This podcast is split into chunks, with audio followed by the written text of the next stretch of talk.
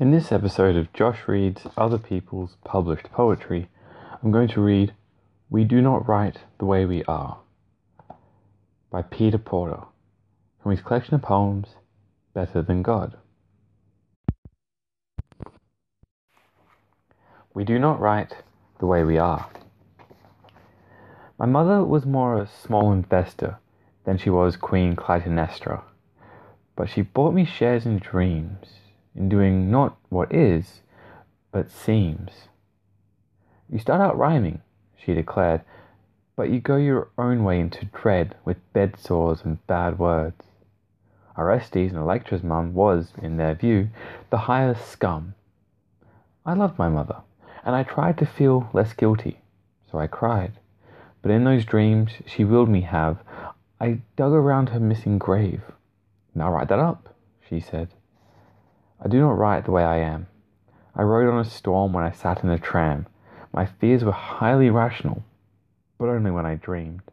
The fall was daily life, the worker's wheel, the tangled web we're told we weave, the millions historied. How do we scan the things we write? Is this our fabled second sight, the huge reflective self interred in generations of the word? I'd love to pose as terrorist, or Trotsky under house arrest, but sadly, I'm not mad. Instead, a circumstantial truth without the vanity of proof is mixing in my double mind with darkness lining up behind. An unfree kind of free trade zone. A fascist rule insisting words report to me alone. Thank you. And on to the commentary for We Do Not Write the Way We Are.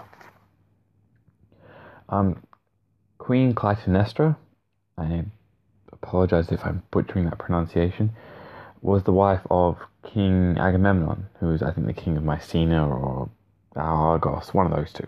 It's out of Greek mythology. I'm familiar with it from Homer, I think, but it's probably other places. It's probably in that Troy movie as well. Um, so, Clytemnestra is the daughter of the rulers of Sparta, think, don't quote me on this, but I think she was also the sister of Helen, as in like Helen of Troy um, fame, but who knows? It's been a, my Greek mythology is a bit rusty.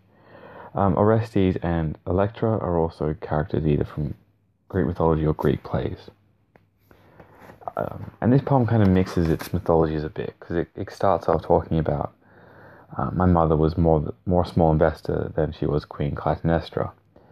Um, and then kind of three stanzas into the poem, I was talking about the fall, as in sort of capital F, um, the fall of man, the fall of the morning star, that kind of fall. But then kind of goes back to being the tangled web we're told we weave, sort of like the, the web of the fates. It's kind of going from Greek to Christian back to Greek mythology.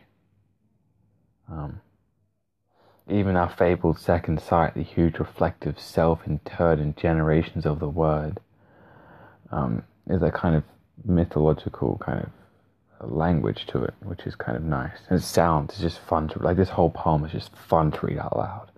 There's rhythm, there's rhyme, there's alliteration. It's just, the lines just move along. It's like Peter Porter's a really good poet.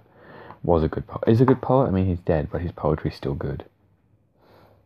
Um, Than God, I think, was one of the last books he wrote. He was about 80 or so when he wrote this. Um, he's just a good poet to check out, to be honest. Like he's just he's worth the time. Um, that's it. I'm not going to explain any more of the poem. I hope you enjoyed it. Um, I enjoyed reading it. I hope you enjoyed listening to it. And as ever, thank you so much for your time. I really appreciate uh, the time you take to listen to this podcast. Thank you.